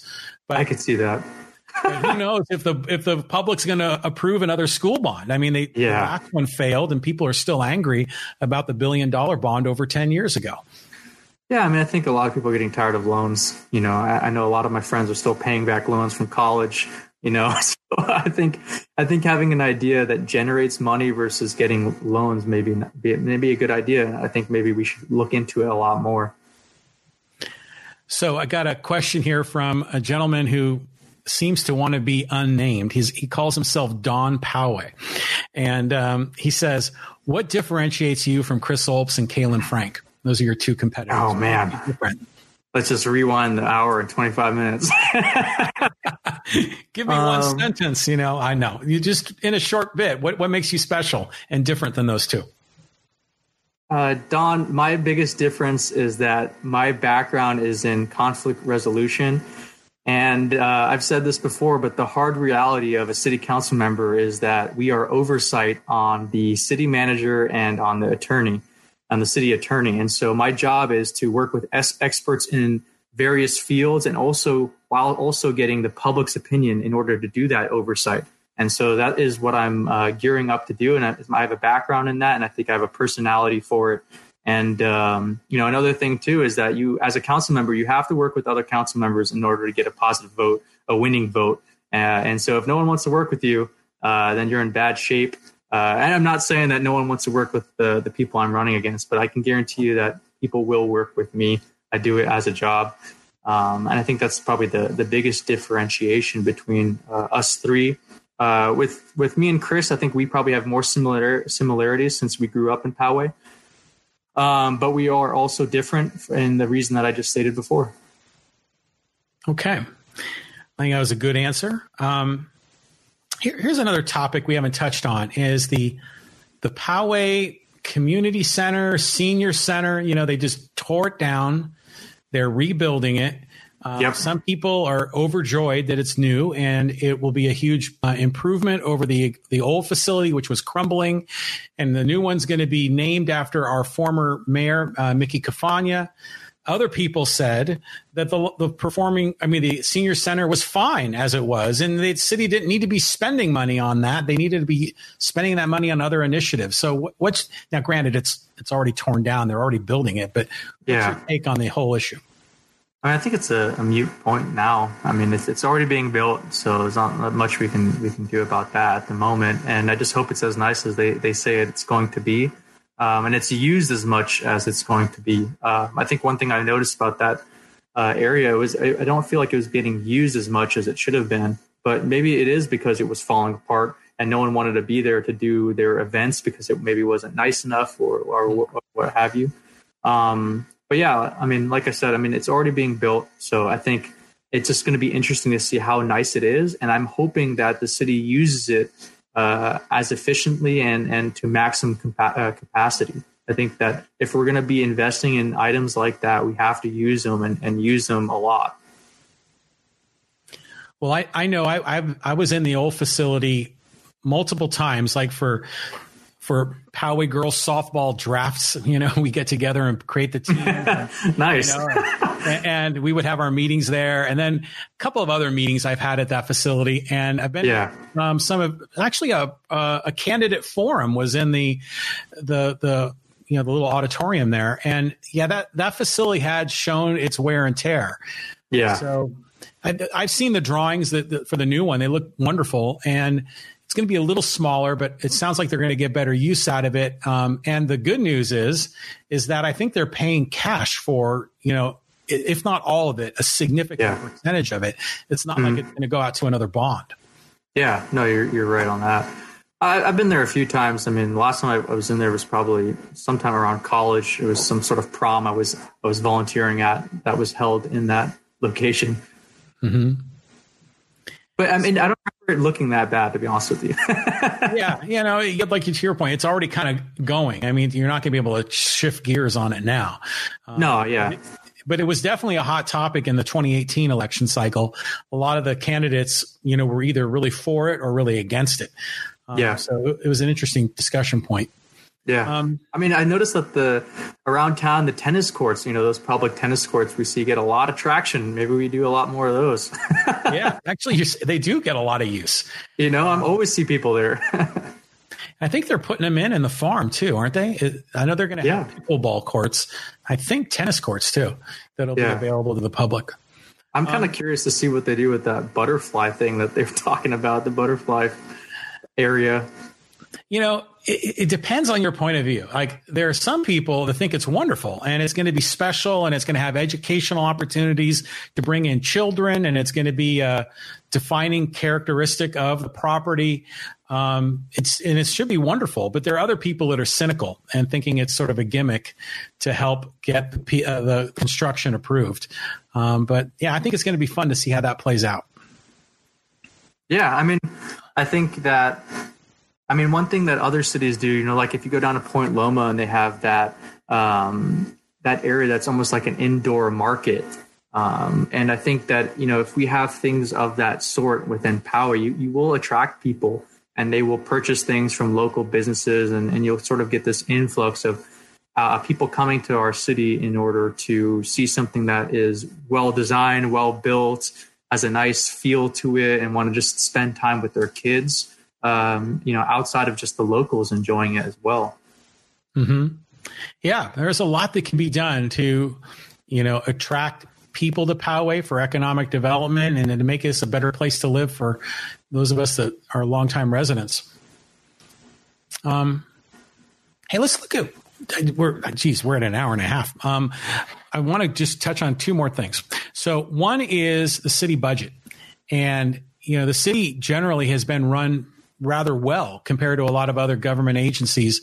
They've saved money for rainy days. They they balance their budget. They get great community input through the budget review committee that I talked about. But you know, expenses are rising much more aggressively than revenues, and so they're going to get into a point where they're going to have to make some tough decisions on the budget.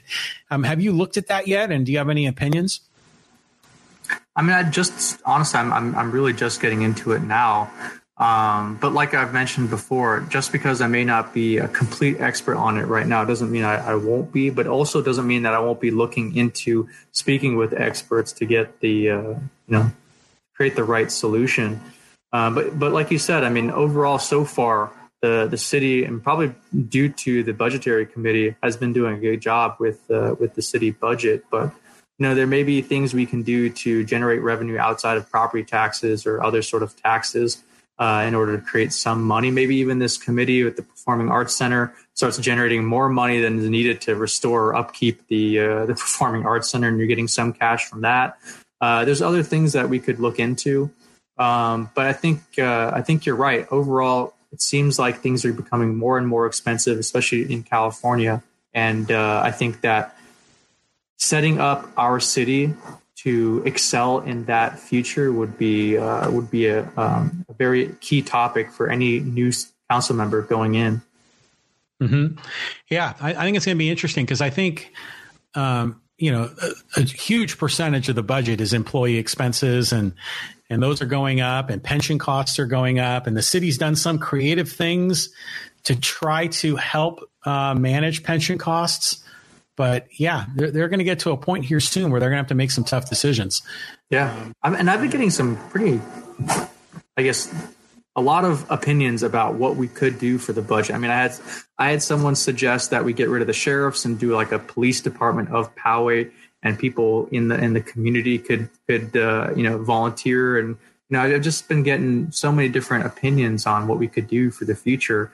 Um, but I think that's the question that I ask a lot of uh, you know my neighbors is uh, you know what where do you see Poway in 20 years? And if if you could control that if you're playing you know Sim City what would you do for Poway? Right.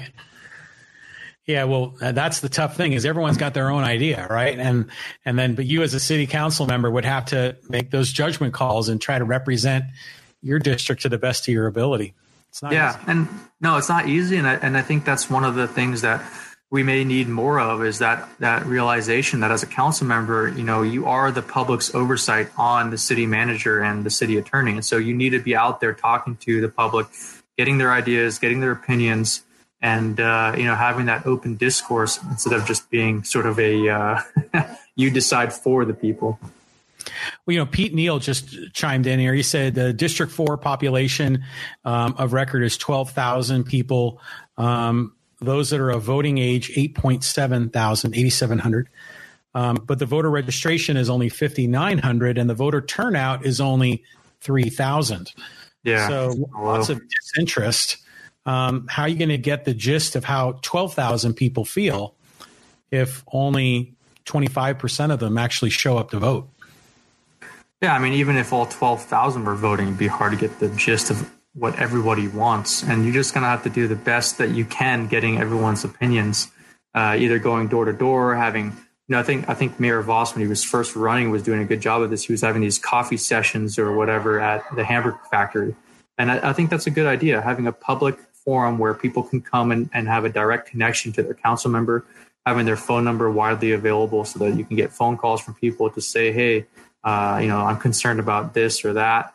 Um, but I mean, there's only so much you can do. I mean, you're not going to be able to force people to register to vote, but I would highly recommend people out there that aren't uh, registered to vote in Poway to register and have a voice within your city. I mean, you're now only having Yeah. a voice within your district, so might as well vote. That's where your vote can count the most, right? Yeah, exactly. You know, at the most local level, and now we're at districts. Um, it's very impactful compared to it's like a nationwide vote. Yeah. Um, okay, this is like crazy off topic, and this is my final question. Okay. Okay. So, I thought you were going to ask me a rugby question, but I, I well, didn't get- well, okay. Well, actually, how's the rugby program at Poway? Are they, there's a pretty good guys there. Uh, Both a men's and a women's program, right? Yeah, so I, I mean, at least when I was coaching there, we had both boys and girls, and we had JV and varsity for both, and we had coaches. Oh, wow. There was four coaches that I hired in order to help me out with that. Uh, currently, the head coach is Tom Constantine, uh, and I think he did a great job. Of, uh, the, the program isn't, you know, they're not like practicing or anything right now, so uh, there's no current updates. Uh, I have a meeting that I'm going to join with them uh, to probably come back and be an assistant coach because I'm doing a lot of other things. But you know, you just once you start playing rugby and you're in and out of the sport, it's hard to get out of it. It's almost like a cult. Um, but yeah, I mean, when we were coaching them, it was a little bit difficult because a lot of uh, students didn't know much about rugby, and so I think they were coming to the sport thinking that it was a pretty easy sport to do to get a letter, and then they they quickly easy. realized that it's probably one of the toughest sports out there. Um, and we had other uh, uh, students that were trying to do, uh, you know, two hard sports like wrestling and rugby or football and rugby. And it was a hard balance. But, you know, after I think uh, around the third year, I started getting students that they were there for rugby. And it was pretty cool to see. Uh, and, and we were, you know, we were handedly starting to, to uh, take out uh, opponents. But I think the one thing about rugby uh, is that a lot of kids are coming into it uh, pretty fresh in high school. They don't have any like you know previous encounters with rugby, and so they're going against schools that have elementary schools that are playing rugby, and so the kids already know how to pass and tackle, and they're really just doing plays. While for me, I had to teach them how to pass, how to tackle, just the concept of rugby. Um, but there's a lot of outside things of rugby that that teaches good lessons for kids. You know, like no matter what happens on the field, it stays on the field the the host team always feeds the opposing team, and you actually sit together and eat. Um, your the the teams will uh, choose the MVP of the other team. Um, the referee is called sir and is a judge, and you never talk back to them. Uh, and we like to say you play the 16th man. There's 15 people on each team. The referee is the 16th man. So if he's against you, don't talk back. You just weren't. You need to be good enough to beat 16 men uh, or women. Um, and, and I think that is, uh, I think those are really uh, great lessons to teach, uh, you know, kids that are developing uh, in- into adulthood. Yeah, sports provides so many wonderful opportunities for kids to learn about life and learn to be a teammate because you got to be a teammate, you know, at Yeah. the adult level when you're in your career or relationships. So it's wonderful. And Yeah. sports is such a big part of the community here, Poway. You know, not just Yeah. rugby, but just about every sport. There's Yeah, Huge, especially uh, wrestling. yeah, wrestling, and I mean, we can go down the list. So is is rugby a CIF or a club sport? Right now, it's, it's club. Uh, I mean, may, maybe one day we'll be CIF, and we'll we'll start to see it more and more within the school. system. I mean, especially when you're getting high rates of, of concussions within football. Uh, you know, rugby, you're still going to get some concussions, but it is less than football. Um, the tackle is different. You don't use your helmet. You don't use your head. You don't shoulder charge. You have to wrap, uh, and it's very specific on how to do it. also, I think most people understand you're not wearing pads, so you're gonna have to be you're, you have to be careful on how you're tackling. Um, but the thing about rugby is it is a tough sport. I mean, it's 80 minutes long. You're doing defense and offense. It is pretty violent and aggressive. I mean, there's wrestling aspects of the game because the ball is always live. Uh, so you get a lot of cuts and bruises and and maybe dislocated fingers and and things like that, scars on your face like me. Yeah. But um, I think it, it, teaches you a lot of things. If, if if that's the the type of sport you're into, you can't beat rugby, and it's a team sport. So you got to work with your teammates, and you got to learn how to uh, you know to I, I guess uh, do conflict resolution on uh, you know within a team sport. that's right, hundred yeah. percent right. Yeah, uh, that's awesome. I think that's great that you're a coach for rugby, and and uh, I I think it it yeah it teaches so many great lessons. And it's fun as I interviewed um, Jimmy Karam, who's running for school board um, in uh, in the South Poway area, and he's a football coach at Poway, and we talked about football. Oh, nice, yeah. And so I just love that. I mean, the fact that you're deeply involved in the community, you know, with the with the kids in, with the sports program, that's wonderful. So I think that's fantastic. Yeah. I mean, now I'm coming back to it. So, I, you know, I, like I had mentioned before, I took a break uh, to play international rugby for for Lebanon, but um, you know, I was still living in Poway. I just traveled whenever I had to go go play games. So you had dual citizenship or something like that, right? No, I actually uh, the International Rugby Union. The the rules are if, if you've played for a, a country, like if I played for the U.S. national team in an actual game, I wouldn't be able to play for any other country. But the rule is you're, um, you have to have at least your grandma be a citizen of that country. And so my mom is Lebanese. Uh, I'm out of Lebanon quite a bit. Uh, there's a big Lebanese uh, community here in, in San Diego. Uh, you know, we, we kind of situate around St. Ephrem Maronite Catholic Church. And, uh, you know, I, so I'm, I'm, very involved in that community as well. I used to be the, the youth group president for a long time with my close friend Alex Gies, who lives in North Poway. He lives in District uh, 2. um, but yeah, I mean, I think I think uh, it, it was it was an interesting experience and it was an adventure having two jobs. You know, you, you, you sit most of your week in a, in a lab, you're trying to create experiments and, and, and figure out, uh, you know, answers to certain questions within, uh, sort of uh, a certain drug modality. And then the next thing you know, you're traveling with an international rugby team, you're signing autographs and taking photos with people and, and then you're back in the lab. yeah, yeah, that's like uh, Clark Kent yeah. and Superman, right? So yeah, two identities. um, so I, I got to ask you this question because you know you, you work in in in in pharma, you work in, you said immunology and vaccines. I mean, what's your take on the whole COVID thing? Are we going to have mm. a, a vaccine here at some point? What do you think's going to happen? Oh yeah, probably.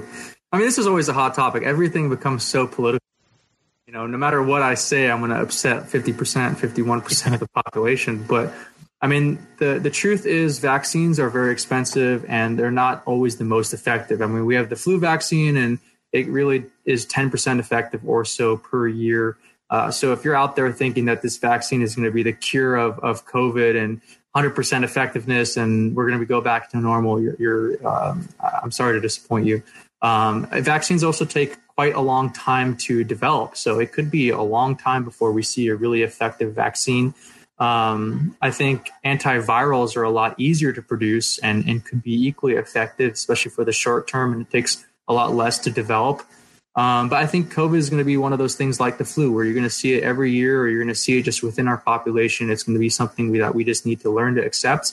But luckily, more and more data is coming out. I know it was very scary uh, when it first came out. But like we've said before, knowledge is power, and we're starting to understand this thing a lot more, and we're starting to realize that it's not as scary uh, as we initially thought. And uh, I'm, I'm, sure we'll we'll see. Well, hopefully, we'll see things go back uh, to normal uh, if our politicians can stop bickering and and uh, you know choosing the worst things for us and just solve a problem and that's what you want to do. You want to be a problem solver. Uh, uh, a conflict resolution guy, right? yeah, we we yeah. talked about this. Uh, I think before the show started, but I, I, just think that it's it's a sad place to be in within our society where we just attack each other versus solving the problem. You know, mm-hmm. and, and we need to get back to that. You know, like any topic, abortion, whatever. It is a social problem we need to solve. We'll have two different perspectives, but we need to solve the problem, not go at each other because I have this perceived, uh, you know, level of, of good behavior and I'm, I'm, I'm good and you're evil because I'm right and you're wrong. I know the truth and yeah. you don't, you know, I, I, don't think that's the way to go at it. I, I, I finally figured out that I can see the comments coming in. I was wondering. That. Okay, and good. I saw John Carson, Mr. Carson, is talking about whether or not he needs to verify whether or not I'm an LA Doyer fan. Dodger fan. That's how we speak about the Dodgers. That's funny. no, I, I like the Padres, even though okay. I watch baseball. I think uh, I mostly go to baseball games to uh, to eat hot dogs and get away with it. Um, you know, I always get critiqued for, especially in my family, how much I eat, and so I get to go away, drink some beers, and have some hot dogs. But baseball is not really my thing. Uh, I like rugby guy. Yeah, yeah. I like I like rugby, especially when you're at the international, uh, international and professional level. You seem to only be you know focused on your sport. Um, but I, I, like to watch sports uh, that don't have mini games in between innings. I like things like uh, UFC. okay. Okay. Or things like that. Really, or, or boxing. I, am big into. But if I were to be a fan of any baseball team, it would be the uh, you know it would be the Padres. Okay. Okay. Also, have a cool sure. jersey. yeah, yeah, that, yeah. Bring back the brown. Um, yeah, I like, I like, I like the. I also like the camo one. I mean, the camo one is cool. well, yeah, they wear those on. Sorry, Mr. Carson. Yeah, I got to convert you to. Uh, yeah, he, he, said not a baseball fan. Get out of here. Well, I'm gonna get you. We'll go to a rugby game one day, and uh, you'll you'll never look back. There's a, a San Diego professional team, by the way, in Major League Rugby. It's the second year probably third now because they probably had to take a break because of COVID. But we have the San Diego Legion, and they're based out of uh, USD. They play out of that stadium.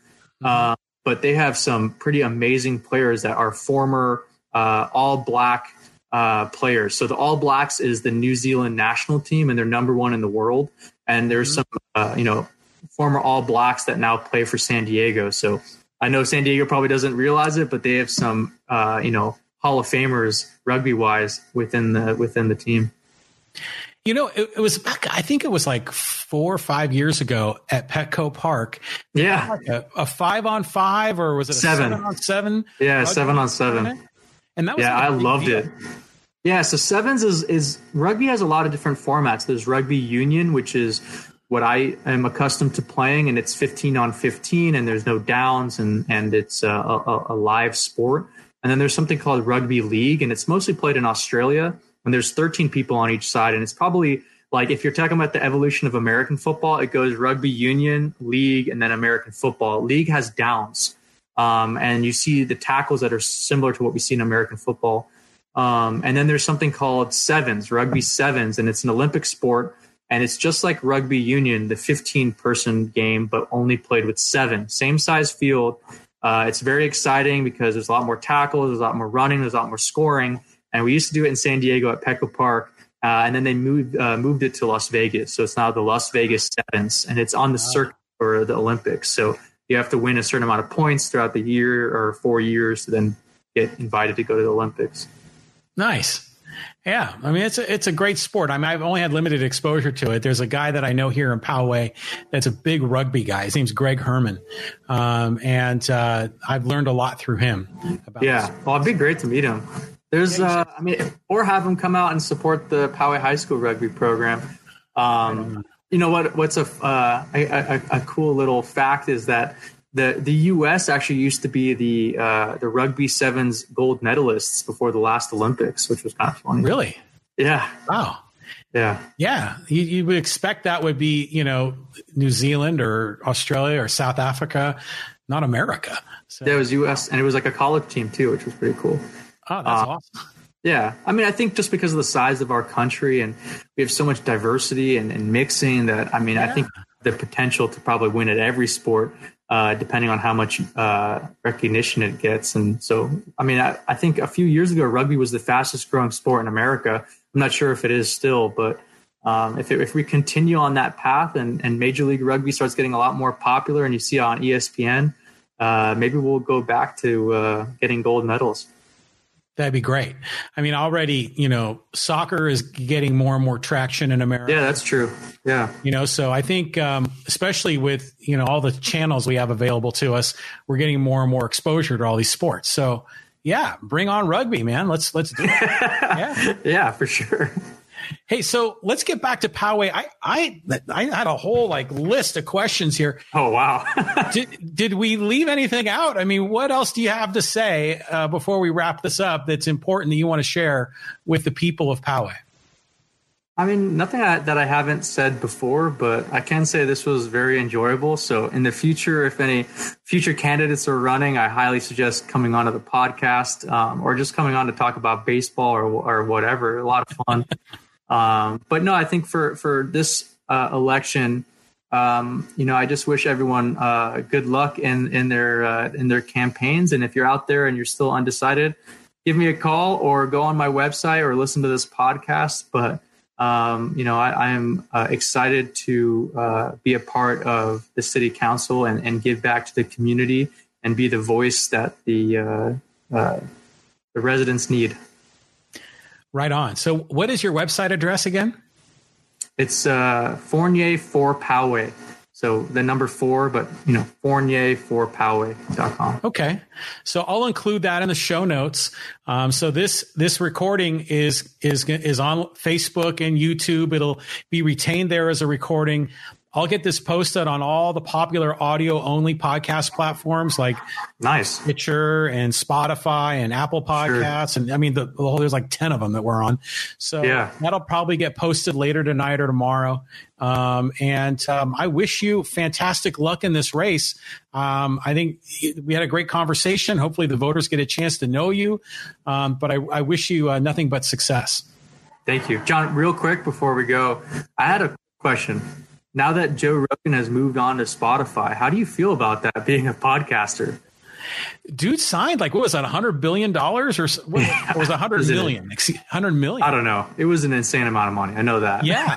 So you know, I'm trying to figure out how to monetize this podcast, and, and you know, right now it's just a glorified hobby. So um, yeah, yeah. So that gives me hope. You know, I have someone to aspire to. Um, yeah, no, for sure. But I mean, you know, invite some uh, controversial people on, and get those views up. well, yeah, we could, you know, and we when we I started this in the fall of 2018, and we interviewed candidates for mayor and city council and school board here in Poway, and I designed the you know the, the layout of the studio in the beginning like Rogan, where we had a long table and we were on. oh, side. nice, yeah. Um, but then with COVID, you know, we have to do it like this, you know, rather than yeah. in person. But yeah, I mean, Rogan has been so successful, and yeah, it's aspirational for me. So something, yeah, I, I need to bring in some some controversial candidates that'll shake it up. Yeah, um, yeah, you know, yeah. But I'll tell you what, I get great um, uh, downloads and views and minutes viewed from these podcasts with political candidates. They're some of the best ones that I do in terms of the analytics. So that's why I love having candidates on here because it's good for my podcast, but it's also good for the candidate to get your word out because where else are you going to be able to spend nearly two hours in talking about the issues? And then, uh, yeah. and then for the listeners and viewers, and they get to really know you and they yeah. get to see what makes you tick and they get to understand your character more so than just a few bullet points on your website. So this is great. No, definitely. And and that's what's important in, in politics. I, I, think that uh, you know the parties sort of get carried away, and I think what's important is the individual and and, and who you're choosing to to vote for. Uh, but it's yeah. kind of to see how much um, you know, how many how many how active Poway residents are you know paying attention to what's happening around them. I know I can't tell you everyone I've, I've talked to they all read the Chieftain uh, and and and, and everyone knew who you were. So I, I think that's uh, that's that's great. yeah, there's some people in town that are really, really into following the details of our yeah. city government, and there are other people that just they're very busy and they have lives and they don't they trust yeah. the city council members to manage it to the best of their ability. And I'm sure a lot of voters will be looking to you to do that. No, for sure. I mean, I think I've been told it's called the the Poway political circuit, and and you know you'll start to see this the same faces and voices. Yes, yes, it is. Uh, yeah, that's part of what makes Poway special. So, good. Well, Frank, thanks very much. This has been this has been awesome. Thank you. I appreciate you uh, inviting me on here.